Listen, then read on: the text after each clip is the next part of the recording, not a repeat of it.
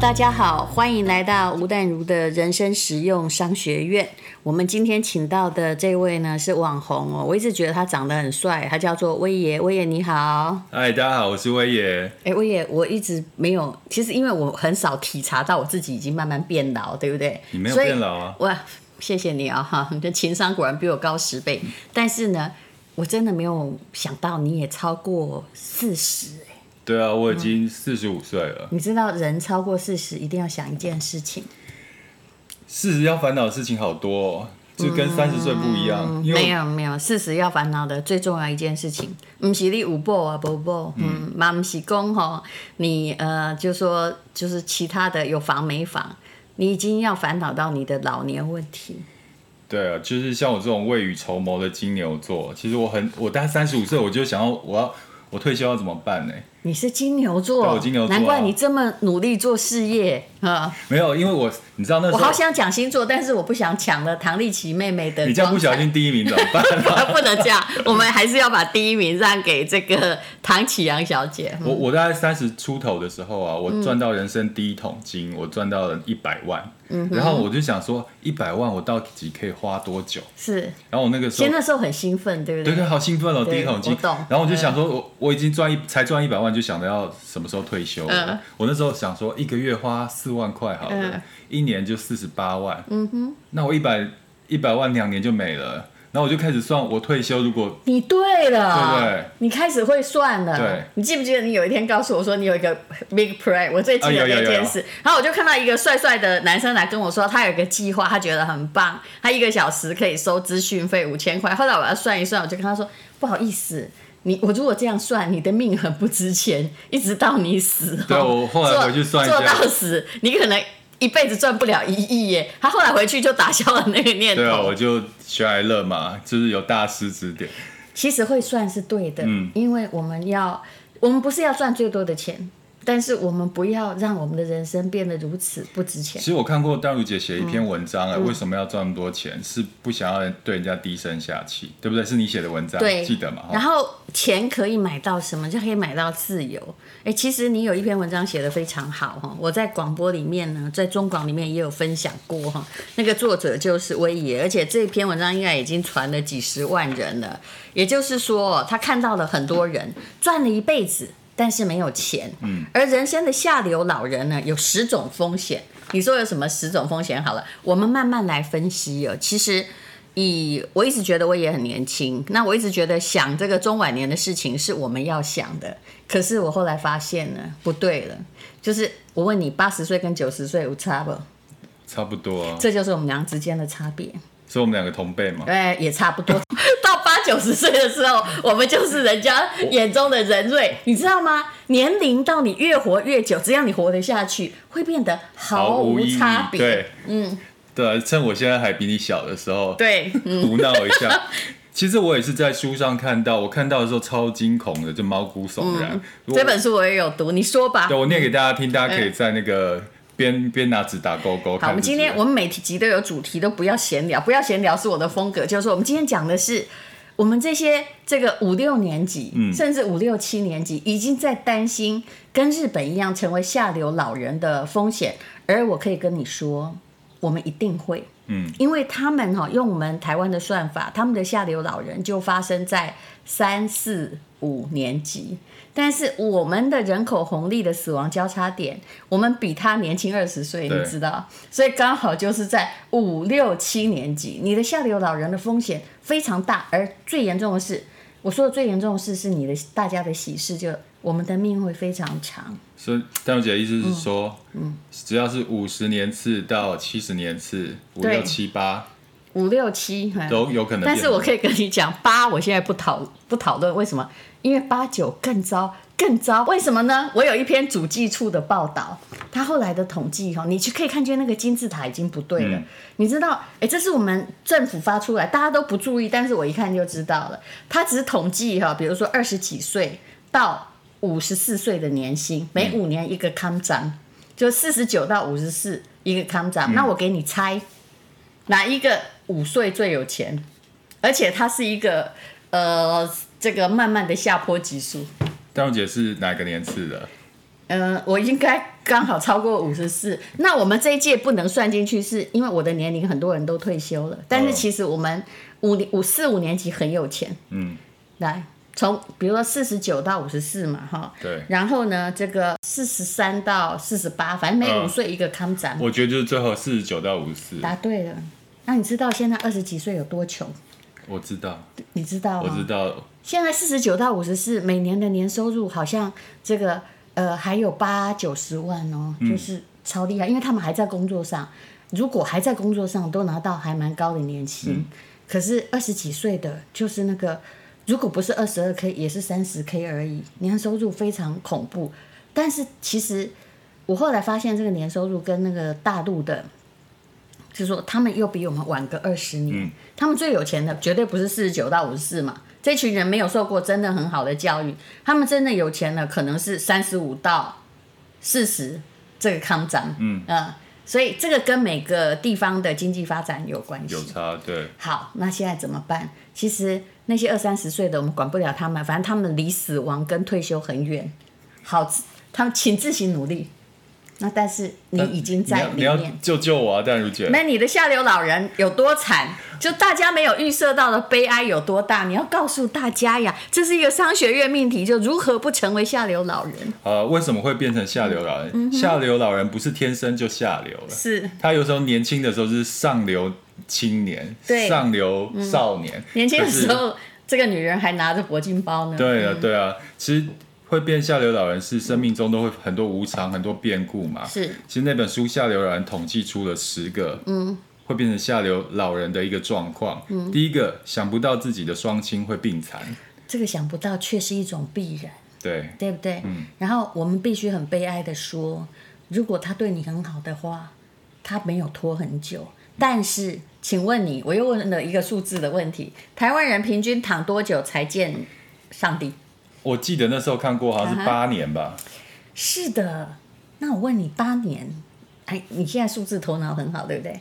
你觉得我可以跟你讲很多东西，健保没有办法 cover。嗯对不对？其实不用讲别的。那躺的八年要花多少钱？光是请外劳哈，因为我合伙人最近家里也是在请那个外、嗯、外劳来照顾、嗯，看过来就一个月就两三万的，这是最基本的哦。然后请台湾的更贵，一个月要五六万。差不多。对，嗯、所以。而且那个两三万其实背后还有另外的成本，其他的成本。对对，这只是人的部分，那更不用。可以跟你讲，一年一百万。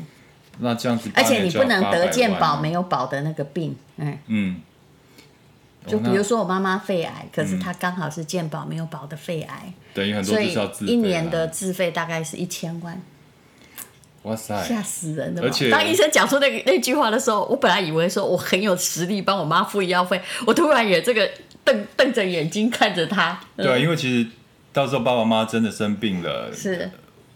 我一定会拿出钱来的，对呀、啊。其实你没有想到会多了这一笔这么大的开销，你没想到会不够，你知道吗？就嗯原本以为年轻存的钱够养老了，可是你没想到下半场的时候这些钱是这样子花出去的。对，而且刚刚好那个保险还真的不保这个，嗯，多惨，不保标靶药物吧？好，这才第一个。然后第一个已经讲这么悲哀，好，第二个不要再当乌鸦。第二个是什么？想不到自己会病残。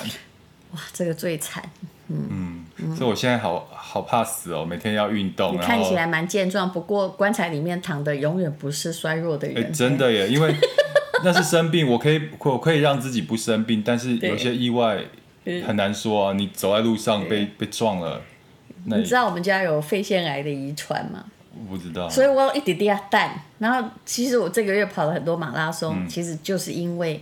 嗯、呃，我的医生跟我说，我的肺部有二十个，因为我去做低剂量断层扫描，有二十个那个实一个点或毛玻璃，嗯，那个很惨。他觉得我是肺腺癌的原位癌，然后我竟然还可以老成在在，我就发现我的我我 EQ 很低，但是我的稳定度很高。我就跟他说，那你这样好了，如果去开刀，我应该没有办法跑马拉松，对不对？你让我把所有马拉松跑完，我就进去。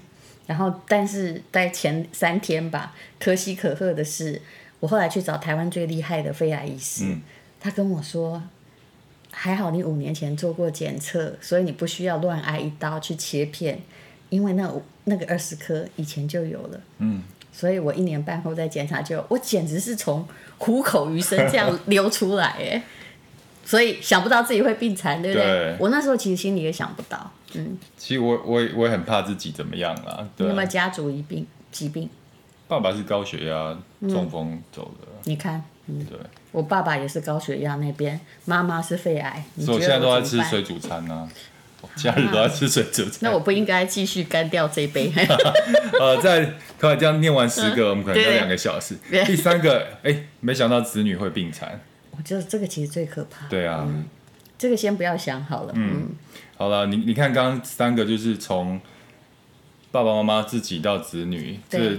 这个真的想到一出事的话，真的花钱真的花很凶。所以你现在当子女的，你知道，因为我们都高堂有父母嘛，嗯、就是其实最重要的是不是赚钱？我说真的，虽然这是商学院，嗯，是要把身体顾好。对，嗯，然后再来就是，哎，子女身体很好，但是会啃老，这 是最惨吧？我跟你说这件事很高，我刚刚想要问你说，那请问哪一个？每如果以五岁为年龄段，哪一个年龄段最穷？二十二岁、二十一岁算你出社会吗？二十二岁。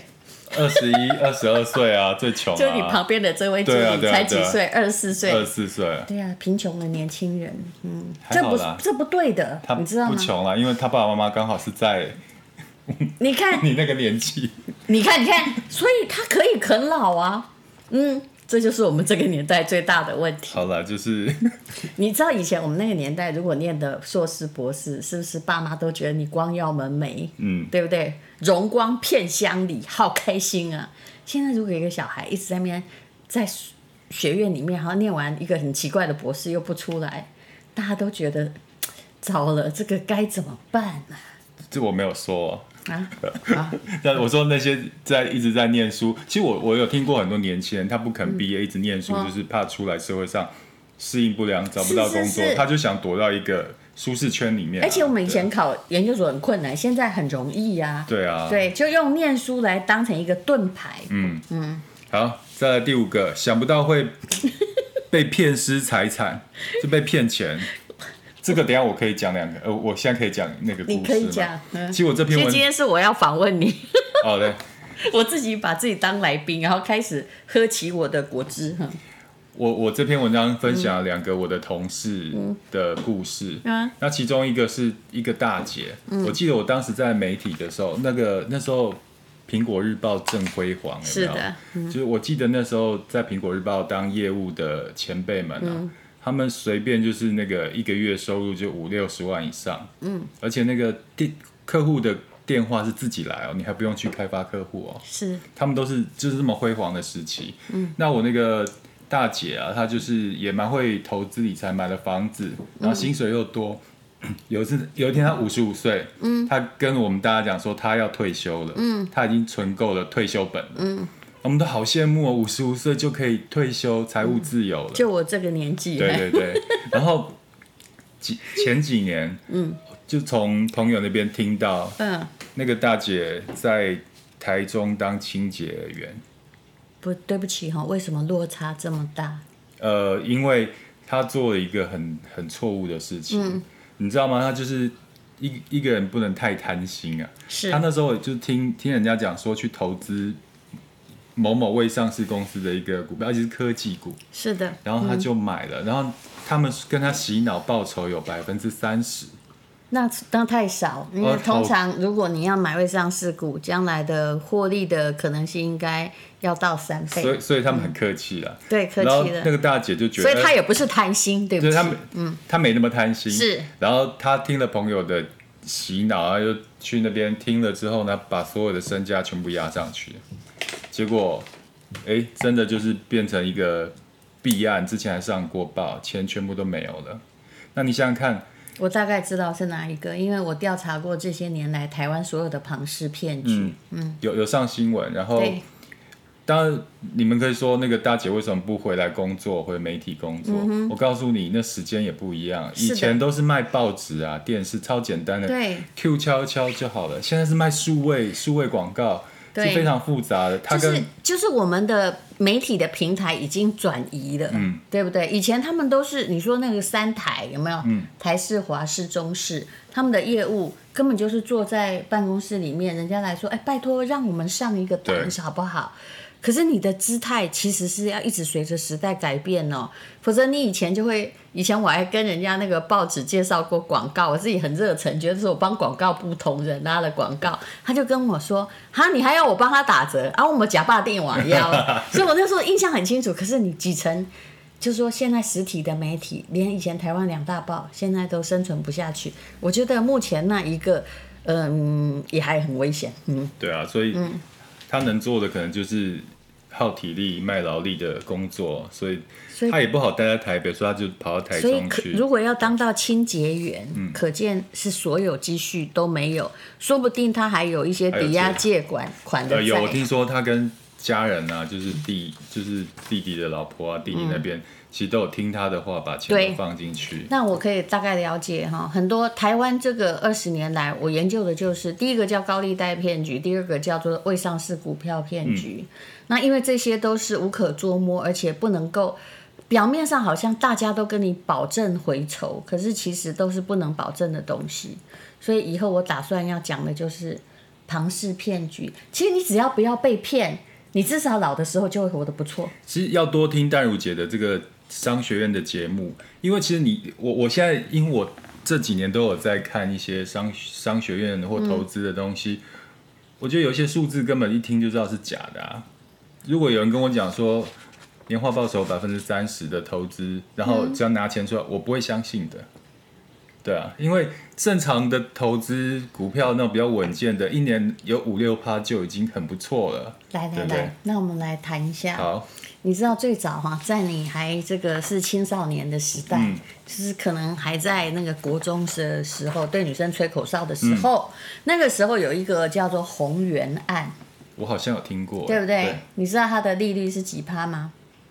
大概是二十到四十趴，嗯，也就是说，如果你投一百万的话，你一年可以拿二十到四十万。而中间的那个幅度是靠你有介绍多少亲友，你拿几趴？那什么叫庞氏骗局？非常简单，就是我其实没有拿你的钱去投资，嗯、我拿后面的老鼠的钱，然后来补你的利息，这个就叫庞氏骗局。感觉就是像老鼠会的感觉、啊、是是是。然后后来呢，就是这个庞氏骗局过后，其实前不久有一个被逮捕归案，哦不好意思说他的名字，免免得被黑道寻仇。他提出的骗局是六十四趴，我的司机有中，嗯，所以你的司机有去买？我对，反正我这样讲他也会不太高兴，因为他现在还是我的司机，嗯、可是他当时还想要游说我进去，为什么？因为那个可以调高他的比例。嗯，他当时我记得我们的对话的场面是超有趣的，可是一个人哈，不要财不迷人，人自迷。他那时候就，我看到他先踩了红原案哈。因为他在我们公司很多年，嗯、然后其实本来他家里，其实他家里就是他爸爸给他的钱比我爸给我的钱多，就是本来是可以过得更好，啊人也很好。然后后来过了一阵子之后，他又踩了，他每次踩的案子只有一种叫保证回酬四个字，就台湾女人最会踩的骗局。他的那个后来这个。有一位姓秦的，你自己去 Google 哈，他给他的保证回酬，就如果你要介绍客户给我，我可以给你六十四趴的利息。其实套路是一样的。什么叫六十四趴？因为他跟我说，他只要。一季哈，他去参加，他刚开始告诉我，他去参加一个说明会。我说你最好不要去，嗯、我已经告诉过你，其实我是一个很冷的人，有时候我甚至不惜撕破情面告诉你说事实如此。后来他就先参与了，但我不知道为什么呢？因为保证回酬，如果你先给他一百万，一季他给你十六万，嗯，那要是你用脑，你就可以可以算起来，一季十六万，一年多少？六十四万，六十四万，对，也就是一年的。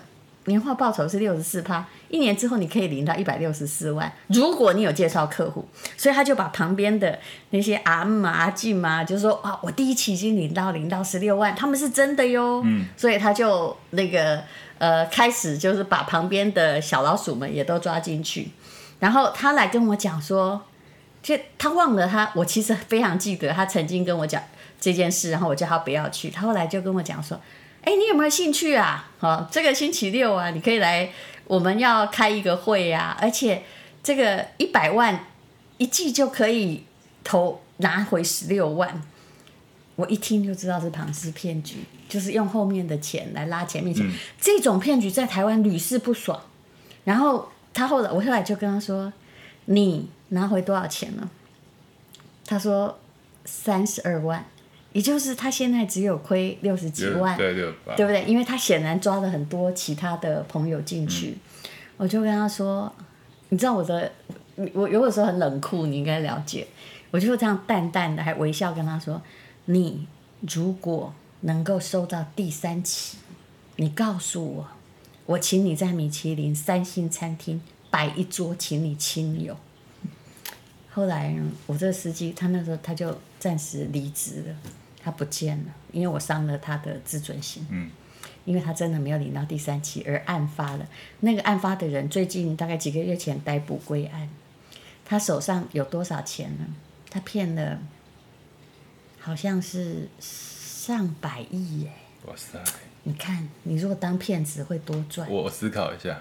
对，但是最近的这个骗局是保证回酬是多少？我最近调查到六十四趴被骗，胜利还开心，对不对？最近连七趴的都被骗呢。哇，现在还抓的真微妙，那个数字。对对对。但是我可以跟你说，现在的银行利息是多少？零点八几吧。哇塞，这么少吗？对。哦，我因为我没有定存，所以我不知道。呃，我大概有看零点八几，然后房贷利率一点三一嘛。我必须很保守的说，如果现在有人给你保证回酬，答应你是银行的利息的乘以二，他如果不是骗子，我也请你吃一桌米其林三星餐厅。其实我觉得重点在保证这件事情。嗯、是的。对。嗯。就就算就算是跟你讲五趴四趴，跟你讲保证，哎，其实你都要一个问号哎，因为。我们自己有投资就知道，没有保证这件事情啊。是，对啊。请问你可以用脑袋一想就知道，如果他跟你，你现在如果放在银行只有，你看零点八太少，我算一趴好不好？嗯、那如果他跟你保证两趴，我问你，你是去哪拿两趴啊？在这个疫情时代，嗯，你回答不出这个问题吧？对不对？去哪拿两趴？一定是拿后面老鼠的钱来补前面的老鼠啊！就像我自己有创业，嗯、我就。我没有那么多的商学知识，但是我自己创业就知道了。哎，你的公司要赚钱，才会有后面的那个利利利润嘛。嗯。嗯，那如果他给你保证，那你去往源头去想，这这个是从哪里？是公司营运的获利来的，还是靠人后面的人？可是这世界上像你这么聪明的人太少了，所以就一听到趴树，你知道吗？就是想到羊毛，忘了羊肉啊。其实就。嗯台湾人有一个，就我也发现，不管年轻或年纪大，全部都是高利贷骗局。嗯，就一听到商业的东西、投资的东西、理财的东西，就哦，就好像跟数学一样，嗯，就开始头大，然后就很排斥。是啊，还有还有哎，还有还还有例子，对不对？对，还有例子没有？就是你看到都是哦哦，对，我们还才讲了几个，对不对？对啊。好，刚刚讲骗失财产，那再想不到会财产重创。刚刚已经讲到人生的悲哀，已经都已经都已经到了极。对，被被骗也算了，风风雪交加了。你知道财产重创是什么？我看到这本书上面举的例子是有一个七十几岁的老先生，然后钱都存的蛮好，也蛮会理财，没有被骗。结果有一天他开着他的轿车出去的时候，哎，一时失控，把旁边一台车，旁边一排车全部都撞烂撞坏。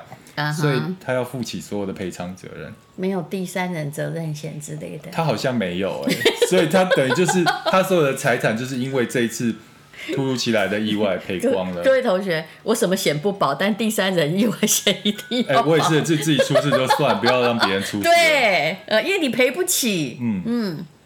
然后，哎、欸，想不到会有，有时候财产重创哦，不是你搞的，有的时候是老婆或另一半搞的。真的。对，他在主高台。你不知道，我有很多朋友哈，就是到有一刻他需要用钱想买房子，然后突然去发现，哎，家里的 account 竟然是零，然后老公就是很泪流满面的告诉他说，不好意思，我们家是负债，因为我投资股票失败，多惨。所以还是财务还是要控制在自己手里。嗯，我我还是觉得啦，嗯、我我也许我比较先进，虽然我已经年纪很大，但是我是觉得。各自的就各自至少门前雪的财务，然后有一个共同账户，这样是好的。我、嗯、我觉得这样是对的。嗯、然后再就是想不到房租如此沉重，这个是专门写给那些没有房子然后租房子的人听的。嗯嗯，这个我我可能没有办法。体会房租所谓房租如此沉重。日本日本很多，因为你知道我在日本调查他们的房地产很久嘛，嗯、他们其实呃好来我们来我们来讲日本好了，他们在一九九六年人口就进入死亡红利的交叉点。来，日本的国民年金，你是不是感觉上那个 feel 好像很多？对，很高。看电影都是老老年都领领年金，有一阵子对老年人好像都一团都是银发族出来旅游就不能，嗯、不过那个好像是二十年前的事情了。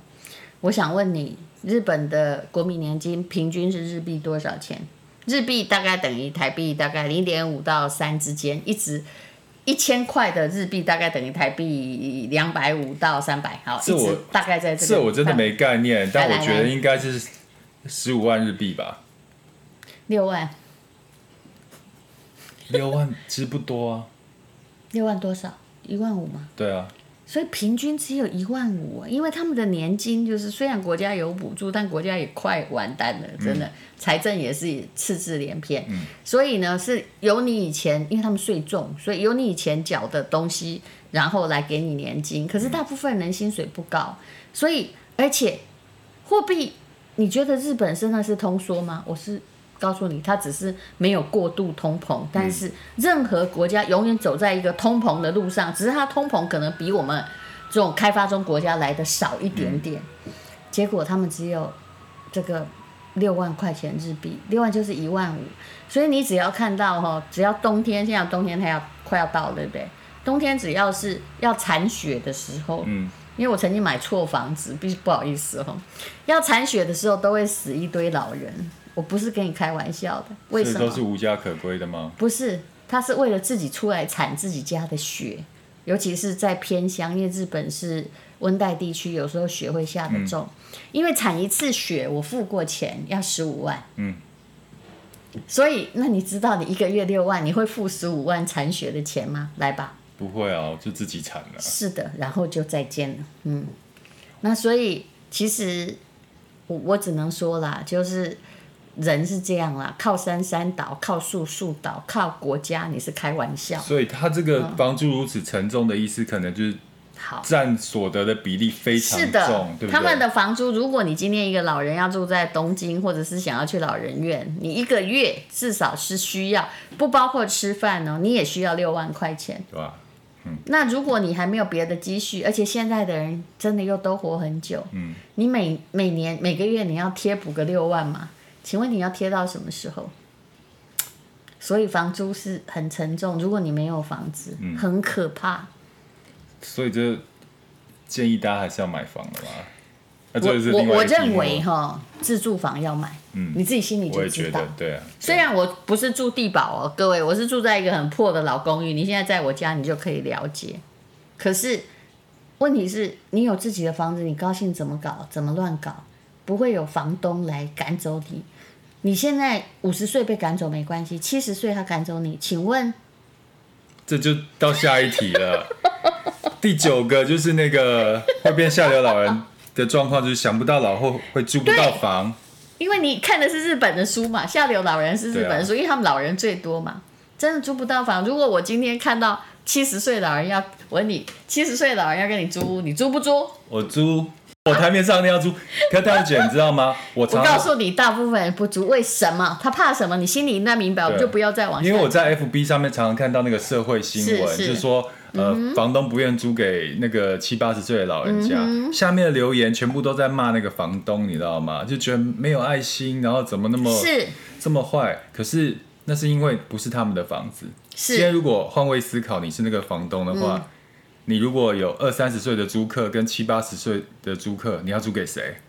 对，大家自己去想嘛，答案就出来。我们刚刚说下流老人就是一个日本人写的书嘛，对，对不对？好像是斋藤什么，对不对？那个作者，呃，忘记。但无论如何哈，我常常看到日本的，就是说他的 owner change，就是他想要把那个房子卖掉，然后连着租约，投报可能有八到十趴，这个是很多哦。我们现在的利息只有一趴左右哦，一点三趴嘛，好像很好买，但不好意思，里面住着一个七十岁的老人。然后他在这间房子住了多久呢？答案他是这个单身老人在里面呢，可能从四十岁住到七十岁，也就是从这个房子是新的时候他就租他，然后租了三十年。那为什么他没搬走？因为没办法把他请走，对不对？对，对你，因为保护租客的这个是民主国家原则，你没办没办法把他请走。那他为什么不搬走？这个房子已经被他住的很老了，嗯，为什么他不搬走？他没有地方可以去了，因为没有人要租房子给他。啊，对耶，还有最后一个，最后一个，对，想不到老后无伴。其实我跟你讲，老后无伴不是这个。我也觉得这个不重要。你看，我也觉得这不是很重要。有时候有一个不好的伴反而把你拖垮。好，那我给你选，我又给你选。嗯、好，你要这个有足够的钱无伴，还是有伴没足够的钱？我当然要足够的钱啊。好，哎，那二十四岁你讲，你讲，你要什么？我要钱。哎你太现实了。我们这种四十岁以上要选这个是对的。之前有一个女明星就，就我听过一个女明星讲，你看吧，问题就来了。对，老人身上要有点钱，年轻人才会理你。是，谁要理一个没有钱的老人？你说对的呀。对，我们现在这年纪可能感觉不到，但是我年纪越大越可以感觉得到。为什么跟长辈出去，长辈都会愿意请客啊，然后请大家。那些年轻人吃饭啊，请那些年轻人玩啊，嗯、就我看到一些我的长辈在脸书上分享，嗯、他身旁都是一些年轻人陪他玩。我也会付钱呐、啊，对我也。但我知道那些长辈，其实你去发现，我有跟那些长辈出去过，对。发现跟他们出去的时候，其实你都不用花到钱，嗯哼，就他身边自然有很多人去陪伴他，陪他玩。对，所以其实有钱才有，这也算是一种尊严吧，算是买来的，对啊，嗯。其实，好，你看，现在我们已经都很现实了，发现老后没伴，还没很惨。嗯、其实人终将孤独，终将没伴，不管你的伴跟你多好，就是、你们总是不能同年同月同日死嘛，嗯、不可能。对。对可是老了之后，如果一点这个本钱都没有，非常惨。但是问题是，老的时候你没有办法用你的劳力，或者时代已经过去，你没有办法再赚钱。最严重的是，将来可能。呃，政府会破产，嗯，哦，已经有几个国家破产了，他没有办法保证每个月都给你钱，请问怎么办？还好我们不是那个，嗯，拿政府钱的。我，我真的觉得，就是年轻就要开始有这样的忧患意识了，嗯、而且现在越年轻开始投资理财，嗯、其实它的复利效果会越大。是的，对，所以我真的，所以我会分享这篇文章，其实。嗯，我已经救不了那些下流老人，因为下流老下流男很，你还只是很难翻身，你还是上流中年。嗯，呃，对，我是上流中年。那我其实我写这篇文章最主要是跟可能比我小四十岁以下的弟弟妹妹，如果你还不觉得这件事很严重，不觉得理财是一个很重要的课题的话，是，哎，那你真的应该看看以后。状况会有多惨？其实你讲那句，那个女明星说的很好，老了要有点钱，才不会被别人嫌弃啦。那呃，其实那个钱其实是代表你的资产，你不要到老了活不下去，然后再出来觅食。其实就是从动物史来讲呢，年纪大的动物也真的打不到猎物的。嗯，嗯，而且我觉得有一种最惨的是，年轻中年的时候真的很好。是，都是在云端上面的人。嗯、你老的时候，你是很难弯下你的腰骨的，它是非常痛苦。如果你一辈子都是下流，那也就算了，嗯、你已经习以为常了，嗯、对不对？所以就很怕这样子。对我，我我曾经说过，我们隐居圈嘛，每哪一位大哥年轻时候的钟点费没有比我们多，嗯、而且都是我们的五倍到十倍。可是为什么有百分之九十的人后来这个到最后有没有就是会没有钱呢？就是你对理财没有一个正确的概念。淡如姐之前也有讲到一个文章啊，嗯、就是、嗯、呃中了乐透的得主，他们的下场怎么样？百分之九十都惨。对，因为再多的钱给一个不会理财的人去搞，嗯、那一下就没有了。嗯，但如果那么多乐透钱给我搞的话，我会越搞越有钱。嗯、有时候就想想说，哎、欸。会理财跟不会理财差很多，这就回到我之前说，我年轻的时候觉得我赚了一百万，觉得好可怕，两年就花完了。对呀、啊。可是如果现在换是我，如果我有一百万的话，我我会想怎么样去把它投资，用一百万来不断的去帮我赚钱。这是有投资脑跟没有投资脑的差异。其实第一就是你要有睡眠财，睡眠财有很多种。为什么很多人喜欢房子？躺着赚啊。因为房子比较容易，就是有稳定的睡眠财。嗯、如果你的房子租得出去，或者是很多人存股票，如果那公司不倒，会有睡眠财。其实没有别的方法，嗯。就房产跟股票两种。是，你看那些跟着巴菲特的傻瓜，他当时三十年前一百块美金，后来变成了多少？变成了两亿。但是对不起，投资对的人不是那么的多，对啊，但是其实还有第二个问题，就是你要避免的，叫做如果你想老的时候要有钱，这个我们以后会慢慢讲。你要避免什么？你永远要把你脑袋里赚一票的观念叉叉叉叉叉叉。如果你的脑袋一直想赚一票，还有刚刚你讲的那位，就是后来当清洁工，嗯、几亿的财产都不见了，那个叫。鸡蛋不要放在同一个篮子里面，是的，对，永远是这样子。嗯，嗯，所以我们要总结，嗯哼，不要当下有老人，就是不要太贪心，是，然后要理财知识，是，然后不要把鸡蛋放在同一个篮子里面。好，那理财知识我们就慢慢的一直讲了。当然，我们不是只限于要乖乖听这个节目哦。是的，谢谢威爷，谢谢，谢谢大家。